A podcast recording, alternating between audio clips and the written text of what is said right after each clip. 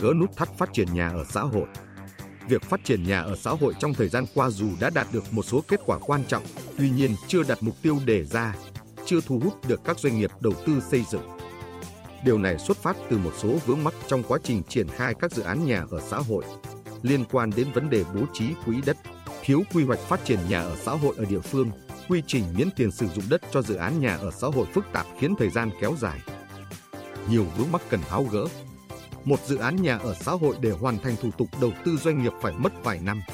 Trong khi đó, lợi nhuận lại bị khống chế không vượt quá 10%. Đây là mức trần rất khó thu hút chủ đầu tư. Cùng với đó, sau khi khởi công dự án, chủ đầu tư phải cung cấp thông tin cho Sở Xây dựng và công bố công khai việc mở bán để người dân trong diện đối tượng được mua biết và đăng ký. Đặc biệt, sau khi tiếp nhận hồ sơ đăng ký, duyệt hồ sơ theo đúng quy định của pháp luật về đối tượng được mua chủ đầu tư dự án phải lập và gửi danh sách về Sở Xây dựng để kiểm tra. Như vậy, việc bán nhà ở xã hội phải tuân theo quy định rất khắt khe và có kiểm soát chặt chẽ. Do đó, một số doanh nghiệp đang chờ đợi luật nhà ở sửa đổi được thông qua có hiệu lực với quy trình, thủ tục thông thoáng hơn. Ngoài ra, các chủ đầu tư cũng đang gặp khó khăn khi tiếp cận với các khoản vay do không có tài sản thế chấp. Để tháo gỡ những nút thắt này, thời gian tới, các bộ ban ngành cần tập trung hoàn thiện chính sách pháp luật, nhất là các văn bản hướng dẫn luật đất đai, luật nhà ở, sửa đổi và các pháp luật khác có liên quan. Từ đó, giải quyết các vướng mắc về đất đai như vấn đề quy hoạch quỹ đất, giải phóng mặt bằng hay một số thủ tục khác liên quan đến đất đai, nhằm bảo đảm minh bạch, đơn giản hóa quy trình để nhanh chóng triển khai các dự án nhà ở xã hội. Bên cạnh đó, quy trình thực hiện dự án nhà ở xã hội cần bài bản nhưng phải đơn giản hóa, rút ngắn các quy chuẩn, quy trình, thủ tục, định mức, đơn giá.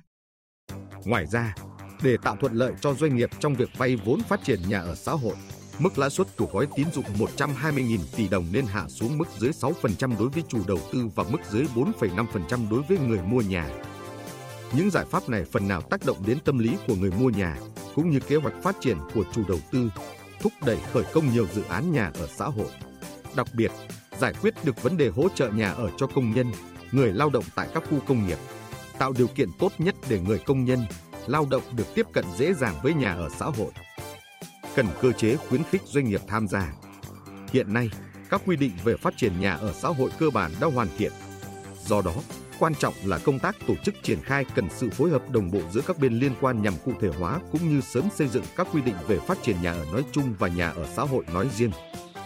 Đặc biệt, các địa phương cần thực hiện giả soát, bổ sung quy hoạch, bố trí quỹ đất phát triển nhà ở xã hội khu vực đô thị theo đúng quy định pháp luật. Bên cạnh đó, thực hiện nghiêm quy định dành quỹ đất 20% làm nhà ở xã hội trong các dự án nhà ở và đảm bảo nhu cầu phát triển loại hình này trên địa bàn. Tăng cường công tác thanh tra, giám sát, xử lý vi phạm pháp luật trong việc thực hiện phát triển nhà ở xã hội. Các địa phương cũng cần có cơ chế, giải pháp cụ thể, rút ngắn thủ tục hành chính trong lập, phê duyệt dự án, giao đất, cho thuê đất, giải phóng mặt bằng, thủ tục đầu tư xây dựng. Từ đó hỗ trợ và khuyến khích các doanh nghiệp tham gia đầu tư xây dựng dự án nhà ở xã hội, tạo nguồn cung cho thị trường. Theo đó, những quy định từ ba bộ luật mới, luật nhà ở 2023, luật kinh doanh bất động sản 2023 và luật đất đai 2024 khi có hiệu lực sẽ đem lại nhiều hy vọng cho doanh nghiệp và người mua nhà ở xã hội.